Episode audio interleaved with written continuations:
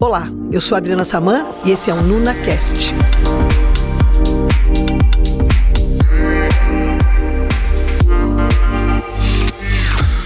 Hoje eu estou aqui com Fernando Deluca, que é sócio do Grupo Coral, um grupo que inclui empresas da incorporação e da construção, como a Coral Engenharia, e da Áquia Crédito Privado, uma empresa focada em crédito para as indústrias uma empresa do seu tempo, que olha para o futuro, mas age no presente, entendendo as necessidades e as demandas que o mundo contemporâneo e que esse, esse arranjo pós-pandemia trouxe para que um novo mercado se estabeleça. E o Fernando é um desses empresários que, atento a esse cenário, recria a sua empresa com braços capazes de alcançar outros horizontes nesse momento atual. E é com ele que eu vou conversar hoje. Tudo bom, Fernando? Tudo ótimo. Obrigada por ter vindo no nosso podcast. Imagina. Então, eu vou começar te perguntando, né? Antes de falar da ACA propriamente dita, eu queria que você contasse um pouquinho da tua história e da história dessa empresa que você está trazendo para a gente hoje. Eu sou engenheiro civil, né? De formação. Ah, atuo na área já desde pequeno, né? Pois o meu pai ele iniciou a construtora e ele conta muito que ele me levava nas obras que eu levava aquele chinelinho de dedo que tinha uma tirinha atrás para segurar, né? E aí só voltava com o pé, mesmo com a tirinha acabava perdendo um monte de areia e voltava só com o pé de chinelo. Então me criei em obra. E sempre acabei gostando muito disso, né? Isso, essa formação minha e esse contato, né? Eu acho interessante, até mesmo com as minhas meninas, é, eu faço, tenho esse contato da empresa para que elas criem gosto disso, né? Que eu tenho interesse que isso, isso vá para frente, né? Não que, que se dissipe no meio do caminho. É, então, acabei pegando muito gosto pela obra, pois meu pai trabalhou muito em rodovias, é, na época da, da concessão aqui do Anel de Integração do Paraná, ele trabalhou nessa, nessa ideia junto ao governo do estado e também viajava Paraná inteiro com ele desde os cinco anos. E acabei pegando muito gosto em obras. E a, a, na minha trajetória acabei trabalhando em várias empresas, né? Indo para a prefeitura, depois fui para para J Malucelli, que é uma empresa em que hoje a gente tem algumas parcerias muito fortes por conta desse contato que eu tive lá como estagiário. É, depois fui para o grupo da Gafisa, que é uma consultora de São Paulo, que atuava muito forte aqui na região e no Brasil todo. Né? chegou a ter 300 obras quando eu estava dentro da empresa. Então, aprendi muito lá também, é muito para São Paulo, para conhecer todo esse processo, toda essa organização. Né? Lá que eu aprendi muito sobre qualidade em obras, qualidade no setor DOT, lá que era um setor de qualidade específico com processos, procedimentos para tudo, né?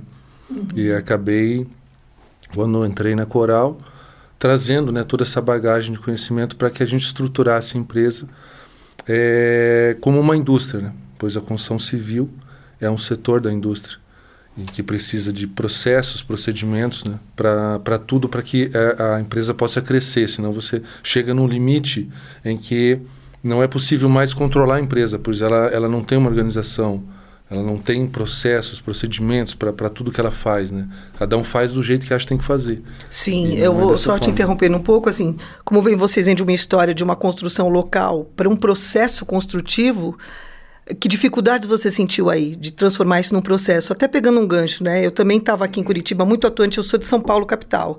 E quando eu vim para cá, eu vim com o histórico dessas grandes incorporadoras. Eu atendi a Gafisa, a Cirela, a Iven, a Harbor. Então, esses nomes que nos grandes centros já estavam muito consolidados. Sim.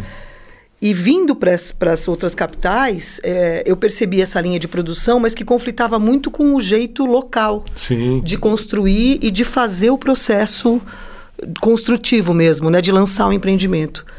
Como é que você é, adaptou isso com a tua experiência de fora e com a tua própria empresa? É difícil. Primeiro porque você tem uma cultura dentro da empresa, né? E aí para você mudar a cultura da empresa é um processo complicado porque envolve pessoas, né? Com certeza. Então você trazer uma, uma consultoria que ajude nesse trabalho, né? Tanto de gestão de pessoas quanto de processos para que isso comece a implementar, né? E é um movimento constante, não é uma coisa não está implementado e está resolvido. Não, você tem que continuar alimentando esse trabalho, né? Porque senão ele acaba se perdendo. E realmente foi foi difícil, né? Fazer esse trabalho ainda é, ele existe, né? Porque ele é um movimento constante, está em processo. Mas é, o mercado de Curitiba ele é considerado o mercado mais exigente do Brasil em todos os aspectos. Você pegar qualquer é, grande empresa que tenha um saque de reclamação por, por nível de população, Curitiba bate os recordes. Deixa eu fazer. Por que, que você acha que é assim? Eu tenho uma teoria sobre isso, mas eu queria te ouvir. Por que, que Curitiba Por é o mercado mais exigente? Assim, a gente que é de fora, sempre olhando, eu falei, poxa, o mercado mais exigente, teoricamente, teria que ser de uma capital maior. Sim. Pela diversidade, pelo tanto de gente que consome, né? São Paulo, Rio, sei lá. Mas aí Curitiba é, desponta nesse cenário nacional. Olha, passou em Curitiba, passa em qualquer lugar do mundo. É Por que, tipo que é assim. assim? Con- Você é nascido aqui, né? Sim, eu sou de Curitiba. É. Então me conta por que, Nasci- que o povo daqui é tão exigente. Não, te- existe uma uma, uma, é, uma falsa teoria que diz que o curitibano é fechado e chato. Não é isso, tá? Não é isso. Não é? Não. Tá. Se É defenda, porque- vamos lá. É porque realmente, é, a- talvez conta cultural, né, em que Curitiba tem um lado muito europeu vinculado às culturas de é, alemãs. A gente tem bairros, né, que cresceram é, com essa cultura alemã, japonesa, a italiana, né? Então, talvez essa cultura, essa miscigenação cultural acabou trazendo uma nova espécie, quase. Um novo ser humano. É, tipo isso. Curitiba sapiens. É, mas a, a- o fato é que realmente é dessa forma. Isso é bom, né? Porque para as empresas aqui, é, elas têm que se adaptar e têm que realmente estar é, alinhadas com isso, com qualidade. A população não aceita itens de baixa qualidade, tanto que ah, você pode ver pela desde a prefeitura, a, a estrutura da cidade em si. Curitiba é uma das referências nacionais em questão de organização de ruas, de parques, de, de tudo. Né? Então isso também vem dessa área cultural. Tem um histórico muito bom em que muitos prefeitos foram eram engenheiros, né? Sim, verdade. Urbanistas, né? urbanistas Arquitetos aqui também, em Curitiba, né? então isso também trouxe essa organização. Então por conta desse, desses fatores, né? E a gente Aham. atua, obviamente, nesse nessa linha de qualidade, né? Muito forte. Sim. É, acho que para todo mundo que também é entrante na cidade, eu como né, uma pequena empresária que comecei a montar o meu negócio aqui, foi uma das primeiras coisas que eu me atentei. Ou eu entrego com essa qualidade que, que é buscada, exigida, ou eu não sobrevivo. Exatamente. E, e não é fácil, porque não é só uma questão da qualidade que você percebe, é a qualidade que este cenário endossa, né? Percebe, avaliza. E, enfim, aí realmente é um período de adaptação e de muito trabalho, né? Mas a gente sobreviveu, o importante é isso, estamos aqui, né? Isso aí. E então vamos falar um pouquinho, né? Tr- trouxe essa questão aí da, da Coral Engenharia, que se estabelece como uma empresa potente que está em crescimento no mercado imobiliário, e dessa empresa vem a Áquia Crédito Privado. Então, o que, que é a Áquia? Como é que funciona? Vamos falar, um nome é bonito. Qual foi a agência que fez? Estou puxando a sardinha para o meu lado, tá? Não pode pular essa parte, vamos, pular vamos parte? direto para o Tá Áquia. bom. então, a Akia, ela é, é, um, é um nome japonês, né? E está vinculado às questões de prosperidade financeira. né? Então, essa cultura japonesa, né, apesar de não, não termos essa, essa linha dentro, da, dentro do, do nosso sangue mais italiano, mas a gente sempre trabalha muito com é, os pilares em que envolve a cultura japonesa, que é a, a ética, né, a otimização de recursos, né, e a disciplina.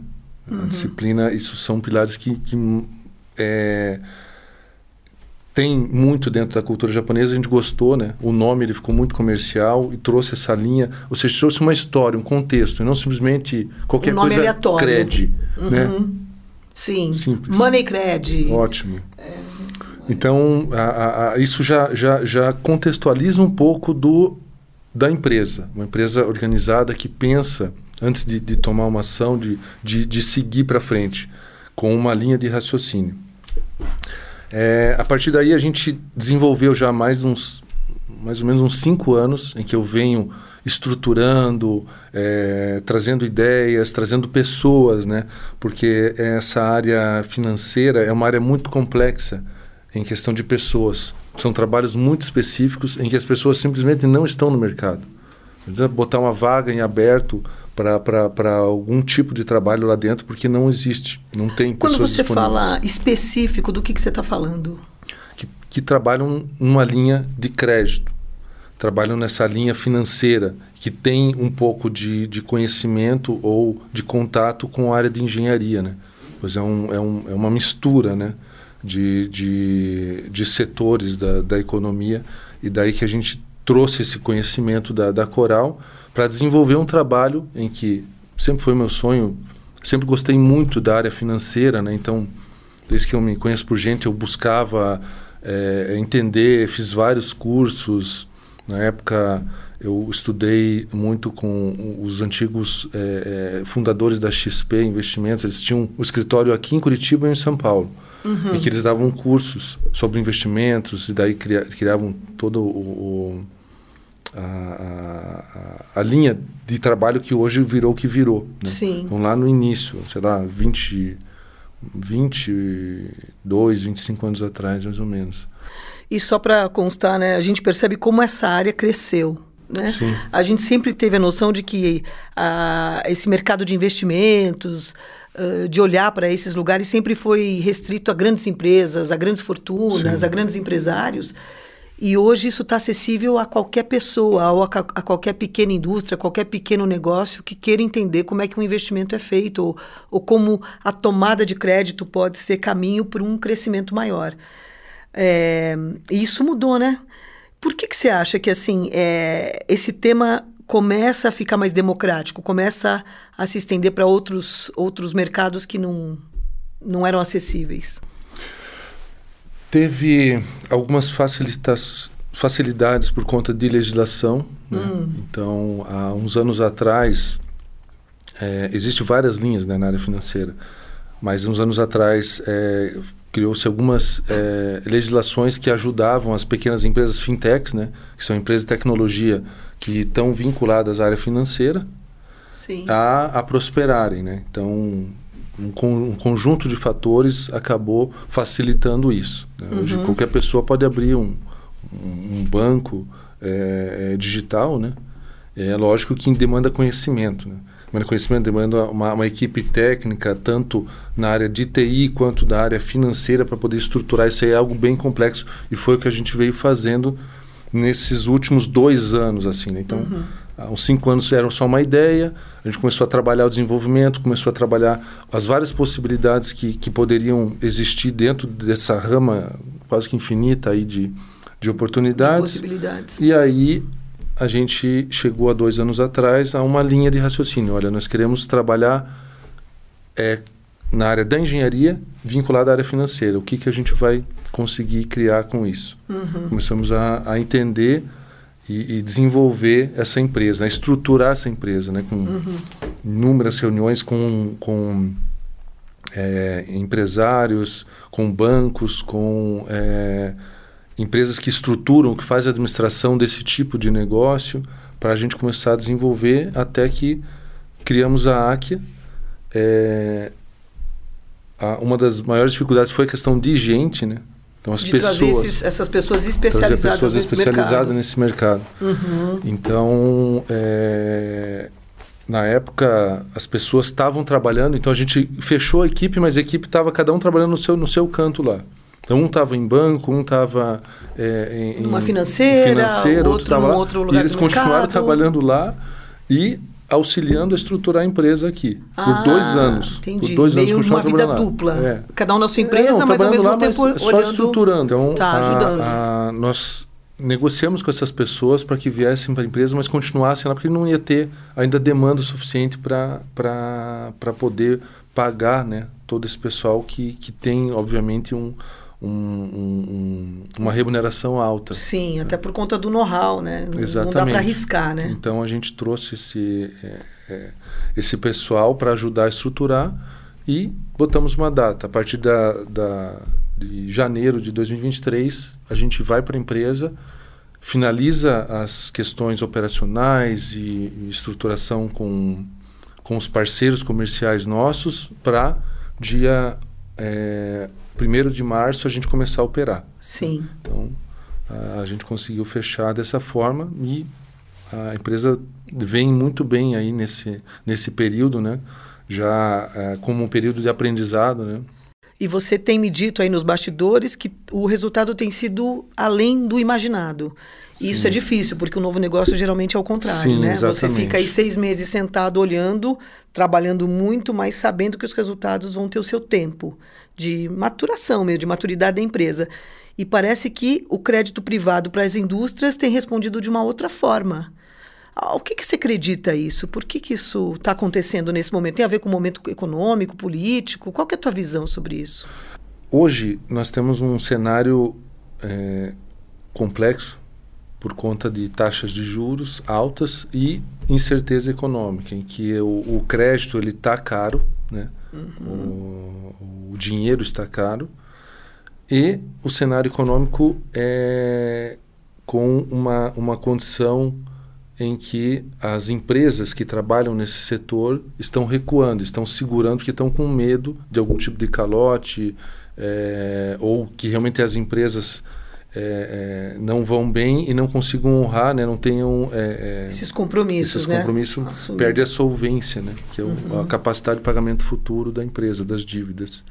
Então, e isso por, por si só já recua a linha de crédito das grandes instituições, né, dos bancos, né, e realmente está existindo, né, muitas empresas que estão entrando em recuperação judicial é um problema para as instituições financeiras.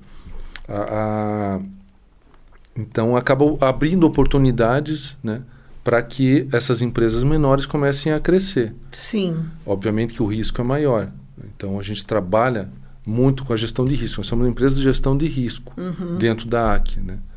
Risco e assim, financeiro. e qual que é o, o feeling ou o critério para você apostar numa empresa A e na empresa B ou não nascer? Como é que você. Qual é essa temperatura? Como é que você tira esse, essa ah, temperatura? Ah, esse é, é, um, é um processo. É, processo complexo em que os bancos têm. Né? Então, hoje a Áquia é como se fosse um mini banco. Né? Nós temos setores, tudo setorizado dentro da empresa. Tem uma área de prospecção, área de cadastro, área de, de crédito, né, que é o coração da empresa, uhum. e a área de operações, que são a, a, a, o setor em que as operações financeiras são feitas. As, as empresas que já estão cadastradas demandam crédito, tipo, a gente tem, tem as liberações por, por limite de crédito, por é, é, taxas diferenciadas. Então, existe essa, essa operação e uma linha daí de cobrança, né? ou seja, não rodou a operação, teve algum problema, vai para uma área de cobrança para que a gente possa fazer a recuperação né, desse, desse recurso. É, mas a, o coração é a, é a, área de crédito. Né? O coração de qualquer instituição financeira que trabalha com crédito, com banco, é Essa a análise área. de crédito. Uhum. Então, isso a gente tem uma estruturação muito boa. Né? E o que influencia muito nessa, nesse setor é a, o, o network. Uhum. Entendeu? Então, o network hoje nosso, com as outras instituições, com bancos, para que a gente possa consultar né, esse, esse, cliente que está entrando. Né, olha, que... já te, a gente já viu o histórico de operação com esse cliente, como é que foi. Além disso, né, obviamente, tem uma série de critérios internos, uma série de ferramentas de, de parceiros comerciais que trazem informação desse cliente para que a gente possa analisar ele, né? Uhum. Mas chega um momento em que existe um comitê de crédito, né? Que vai fazer a liberação disso. Sim, que valida, que vai validar, sim, a decisão olha, final. O limite desse cliente é esse, ou algum tipo de operação específica que não está dentro dos critérios, passa pelo comitê. E ali é que você tem que dar o enter na conta, né? Você tem que autorizar a, a, a ceder o crédito. E aí é meio que, assim, é a hora do risco. É a hora do risco, né? Vamos ou não vamos? vamos que junto. Gela... que a espinha gela. A espinha gela. Isso faz parte da, da, da, do trabalho da empresa, né? É, acho que ainda mais num país como o Brasil, né? Que a gente nunca tem uma curva que é minimamente instável, né? Estável. Exatamente. Nosso gráfico é não é para amadores, não, né? Não, é para amadores. Não. O Brasil é. não é para amadores. A gente tem estômago, é o que a gente fala, né? Um país que tem que ter estômago. E falando um pouco desse mercado desses critérios, né?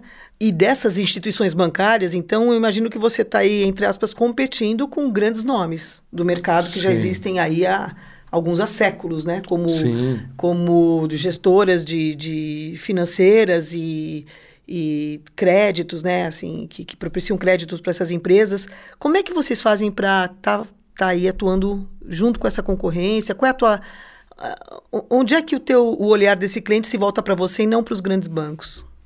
É, o nosso objetivo, né, obviamente nunca foi e provavelmente nunca vai ser competir com, com os grandes bancos, com as grandes instituições de crédito.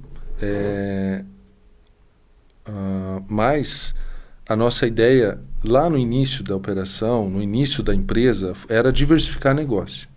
Tá? Uhum. Então a Coral atua na área de construção civil, atua 100% na, no mercado imobiliário. É, e a ideia foi a gente iniciar uma diversificação. Tá? Uhum. Para a gente ter prosperidade no futuro da empresa. Né? É, eu sempre converso bastante com meu pai, né? Nessas reuniões informais e tal.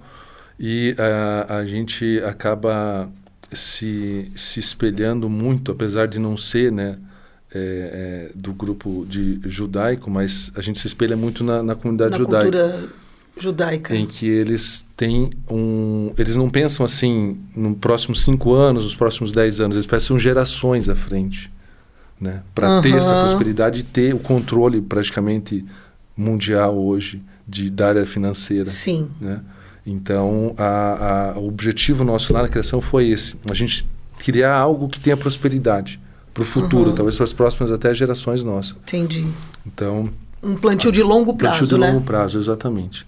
Então, lá no início, a gente pensar em, só em, em, em na, no setor imobiliário, ele vai ter altos e baixos, como sempre teve. Sim. É, e, e todas as empresas que estavam focadas só num ramo, é, elas têm uma chance muito menor de ter prosperidade. Um belo exemplo é, por exemplo, a J. Manucelli, né, em que eu trabalhei muitos anos, é, é em que eles tinham uma área de construção civil forte, né, uhum. né, mas área de construção pesada. E começou, na época, o Joel eh, tinha nessa visão e começou a diversificar o negócio dele. Uhum principal negócio deles hoje é a área também financeira, a área do Paraná Banco. E que hoje a construtora talvez seja a menor empresa deles, não sei. Mas é, eles começaram a diversificar o negócio. A Camargo Correia, né, por exemplo, uma outra consultora grande. Hoje, são, a construtora em si está muito pequena, mas a, o os grupo... Os outros negócios, é, os outros braços que eles abriram é o que sustenta esse grande grupo. Como, por exemplo, uhum. a Havaianas, grupos que não tem nada a ver com o negócio deles, hoje são dono de um conglomerado de, de empresas. Até mesmo o Banco Itaú, né? Uhum. O Banco Itaú tem diversas empresas, tem hoje mineração, de, eles controlam a mineração de nióbio, que é uma, uma, uma, uma é, é um material, um mineral extremamente raro que tem aqui no Brasil e que, uhum. que tem é, é, usam para fazer chips de, de, de, computador, usam para tem contrato com a NASA de fornecimento, coisas controladas pelo Itaú, o duplo Dexo que também é, é, é do, controlado pelo Grupo Itaú que produz cerâmica. Sim. Então, é então o negócio já não é só financeiro, né? Não, não, não é mais financeiro, é uma diversificação do negócio. Só trazendo uma coisa assim, é, a gente em algumas entrevistas percebe que é um comportamento até dos grandes empresários e principalmente em cenários mais incertos como os países da América Latina, que assim a saúde da empresa está muito ligada a essa habilidade de poder atuar em outros nichos de mercado que não só o seu de matriz. Sim. Então, o que você fala é um comportamento até um pouco geral de países que não têm essa estabilidade, como uma Suíça, como uma Alemanha, como uma Suécia, onde a gente precisa né, estar tá atento e se movimentar rapidamente para essa sobrevivência de longo isso, prazo. exatamente. E então você só está confirmando né, que isso é, é um comportamento quase que inerente à sobrevivência de um grande negócio. Né? Exatamente. Uhum. Mas, é, é, concluindo a, aquilo que você falou sobre a concorrência dos bancos, é, a, uma das linhas de negócio da Áquia é a parte de crédito para indústrias de diversos setores. Né? Hoje tem área de cosmético, área de, de, de papel, área de construção, é, áreas é, industriais, de usinagem. Então, ela atua em qualquer tipo de, de, de setor do mercado. Mas o nosso foco principal dentro da, da, da, da empresa vai ser uma referência para a construção civil uhum. né, para apoio de empreendimentos imobiliários, que é o que a gente sabe, o que a gente tem know-how. E é Sim. o que os bancos não sabem. O banco não, não entende de obra, ele não quer nem saber de, de obra. Mas para ele assumir o financiamento de uma obra, ou uma instituição assumir o financiamento de uma obra, é, uma, é muito complexo para ele. Ele tem que ter uma, uma, uma série de informações, uma série de, de, de, de terceirizados que possam trazer essa informação para ele, que ele tenha segurança de poder ceder esse crédito. Uhum. E é algo que é um diferencial competitivo seu, né? Exatamente. Você já é construtor, então para você abrir mão desse crédito para essas empresas, vamos dizer, você sabe até o momento em que, em que entra o prego que vai dentro do acabamento e quanto que aquilo custa e no cronograma físico-financeiro, por que, que a construtora precisa disso, né? Exatamente. É, o, a forma de você ceder esse crédito está muito mais assegurada, né? Você está pisando no chão mesmo, é. no teu chão, né? É.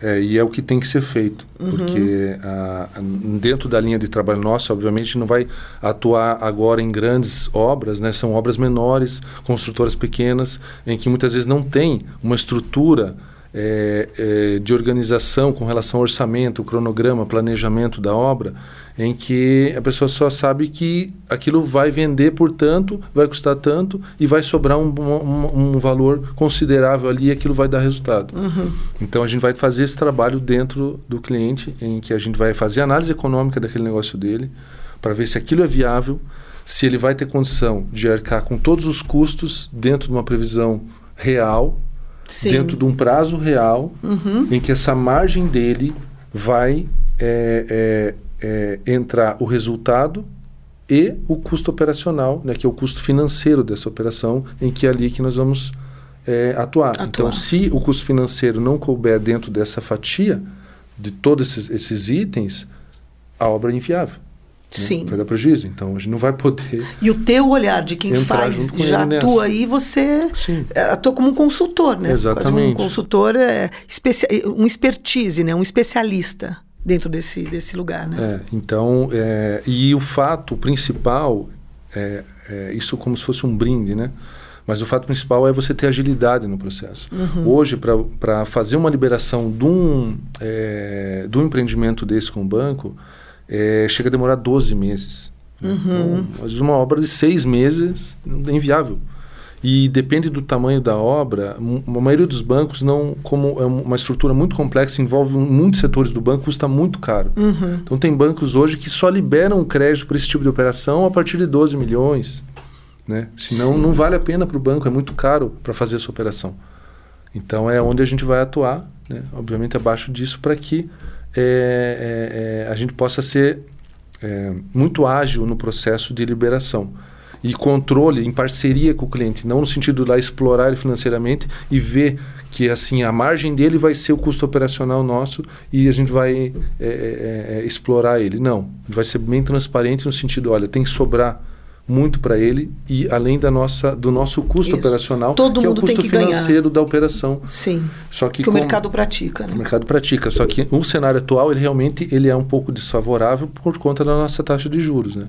Então o, o, o custo do capital hoje no Brasil é a, é a Selic. É, que é, hoje o, a, a, o cupom lá definiu manter a taxa em 13,75 isso é muito alto uhum. isso é muito porque isso aí é, é a base do custo do dinheiro nosso. Né? Sim. Né? E obviamente que é, tudo é a partir daí para cima, né? porque a Selic é o custo é da... É como se fosse a base, é, o, é o que, a referência, é né? A referência. É o que parametriza tudo que vai acontecer depois, então, né? qualquer, qualquer linha de crédito, é, ninguém vai dar a Selic, vai dar sempre acima da Selic, vai custar muito mais, a, a, vai sair acima da Selic, porque a Selic é a básica, é, é o risco zero. Uhum. É zero teoricamente, né? Porque existe o risco Brasil, que é a, a, a, dívida nacional. Então, uhum. a, a, Selic é o que o Estado paga para você botar o dinheiro lá e ficar em confiança dele, usar esse dinheiro é, e pagar no futuro. Uhum. Então, é, teoricamente, seria a, a, a, o crédito mais seguro a ser feito dentro do país hoje é essa. Né? Uhum. A partir daí existem é, é, é riscos que envolvem que vão custar para que a operação saia lá na frente.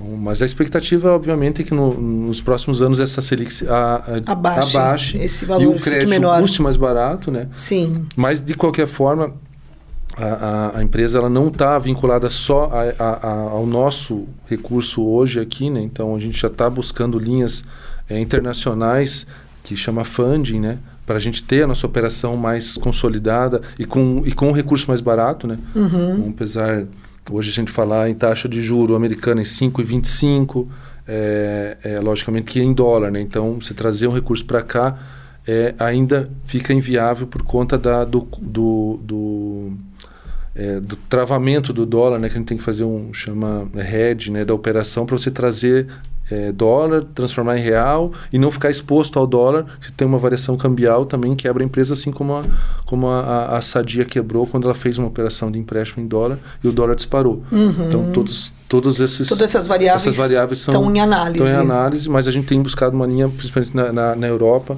em que é, países que têm muito recurso e que a taxa de juros ainda é baixa, abaixo de, de 2%. Uhum. em que ainda é possível. Tem um terreno mais seguro aí para você fazer Mas, esse obviamente, tipo de operação. isso é uma, algo muito complexo, né? Senão qualquer banco faria. Sim. Então, é, tem que existir uma, uma linha consolidada da empresa aqui, um histórico, uma, uma área dentro dessa, desse, dessa linha de, de fundos de investimentos externos também disposta a, a correr um pouco mais de risco. E assim a gente vai caminhando né, para um crescimento. Nossa, eu estou bem agradecida porque assim, a gente sabe o economês do dia a dia, né? Mas você traz coisas que nos obriga a, a estudar, ir atrás e entender um pouco melhor como é que essa dinâmica funciona até a nível global. Sim. Se o ministro da Fazenda de repente quiser tirar férias, eu vou indicar teu nome, Fernando. Você está tá completamente apto é, a. É, tem umas mudanças boas. né? Você tem boas ideias tem. aí, né? Para quem está precisando dar uma alavancada, começando pelo nosso país. Bom, eu vou ter que ir fechando a nossa conversa, que nós temos um tempo limitado. Eu estou sempre com a sensação de que tem muita coisa para ser dita e a gente não tem Sim. esse tempo. Mas vamos provocar outras conversas, né? Porque eu já vi que a hora que a gente abre essa porta é um conteúdo Infinito. inesgotável. Exatamente. E para a gente amarrar, eu queria só que você dá algum, uma última fala para quem nos ouve, para quem nos assiste Deixa os contatos da Áquia, por que não, né? Um construtor que nos está ouvindo aqui, alguém que tem esse interesse em saber mais sobre isso. E, enfim, quero te ouvir aí, suas últimas considerações. Olha, é, com relação às empresas, né, a gente pensa muito no futuro. Né? O que, que vai ser o futuro? Como está a sociedade hoje, essa mudança da sociedade? E é, a gente analisa muito as empresas é, que estão dentro da sociedade, que são pessoas da sociedade, é, que tem que acompanhar esse movimento, essa evolução da sociedade, em que na nossa percepção, né, a, na minha em particular, a, a sociedade está mudando em que está mais preocupada em ser do que ter. Verdade. Então, é, esse movimento acaba gerando um, um mundo Uma revolução. de revolução. Sim. Tá? Em que é, as empresas que exploram a sociedade economicamente, que exploram os funcionários, tem uma, algo é, não sustentável a longo prazo, uhum. vão acabar deixando, não vão ter mais espaço para isso. Sim. E que as empresas vão deixar de existir. vão ter que somar, agregar para construir uma sociedade melhor e não simplesmente explorar e fazer dinheiro é, dentro da, da, das empresas e, e acabar criando né, essa desigualdade social que acontece por conta dessas grandes instituições que acabam explorando. A gente trabalha com empresas hoje, por exemplo, em que elas estão no meio de dois gigantes. Né? Uhum. Um gigante apertando no preço aqui da matéria-prima, ele produzindo, entregando para outro gigante aqui que aperta o preço nele e ele e praticamente. Fica todo mundo estrangulado tá nesse meio. Estrangulado é, ali. Ele está assim, só sobrevivendo. Isso. E aí um dá uma, uma gota aqui para ele não morrer, outro uma, uma gotinha para ele não morrer e fica nesse, nessa situação. Então isso é um negócio injusto. É, então a gente entende que a, essa mudança dentro da cultura da sociedade é, é muito importante estar tá tá atento dentro das empresas, né? A, a gente está muito atento a isso, uhum. que é, a gente busca por esse equilíbrio, né? Um equilíbrio. É, essa harmonia. Uma, isso chama é, sustentabilidade corporativa, uhum. que envolve não só sustentabilidade financeira, mas é, com relação à gestão de pessoas, Sim. com relação ao engajamento da empresa dentro da sociedade, as responsabilidades responsabilidade, todas, é, né? socioambiental e tudo isso em, que envolve a, a, uma linha de crescimento sustentável, né, para a empresa. Então, uhum. é onde a gente atua é, é, é, bastante com ideias, né, obviamente. Sim, mas depende, e concretizando essas ideias. Depende muito, né, de, de um trabalho árduo e constante para que a gente é, possa se manter assim, né. Tá bom, como você tem aí, né, imagino que está antes dos 40, você vai ter mais uns 70 anos ah, para fazer todo esse, esse sonho se realizar. Exatamente. Fernando, quero te agradecer. Aquia Crédito Privado é o site, é esse, né? aquiacredito.com.br. E é isso, a gente tem aí uma, um futuro pela frente, né, com todas essas ideias e possibilidades, na frente de um empresário que está atento e está buscando concretizar essas ideias para que elas realmente se realizem. Queria te agradecer também por estar nos assistindo hoje. Interaja com a gente, engaje com a gente, porque a cada programa, uma conversa boa, um personagem, um agente do mercado potente onde a gente é capaz de conversar, trazer novas ideias e poder trocar principalmente isso com você que nos assiste. É para isso que a gente está aqui. Então, muito obrigada e a, até a próxima. Obrigado se, você, Se Deus quiser. Falou. Esse foi o episódio de hoje. Eu agradeço a sua audiência, lembrando que o NunaCast tem o apoio da Coral Engenharia, da Sassis Arquitetura Sabrina Slompo, Conforto Ambiental e SZL Imóveis. E para você que nos acompanha aqui no Spotify, assina nosso canal para acompanhar os outros episódios. Ah, e dá uma conferida nas outras redes também. Facebook e Insta, arroba NunaMKT YouTube, Agência Nuna. Um grande abraço e até o próximo episódio.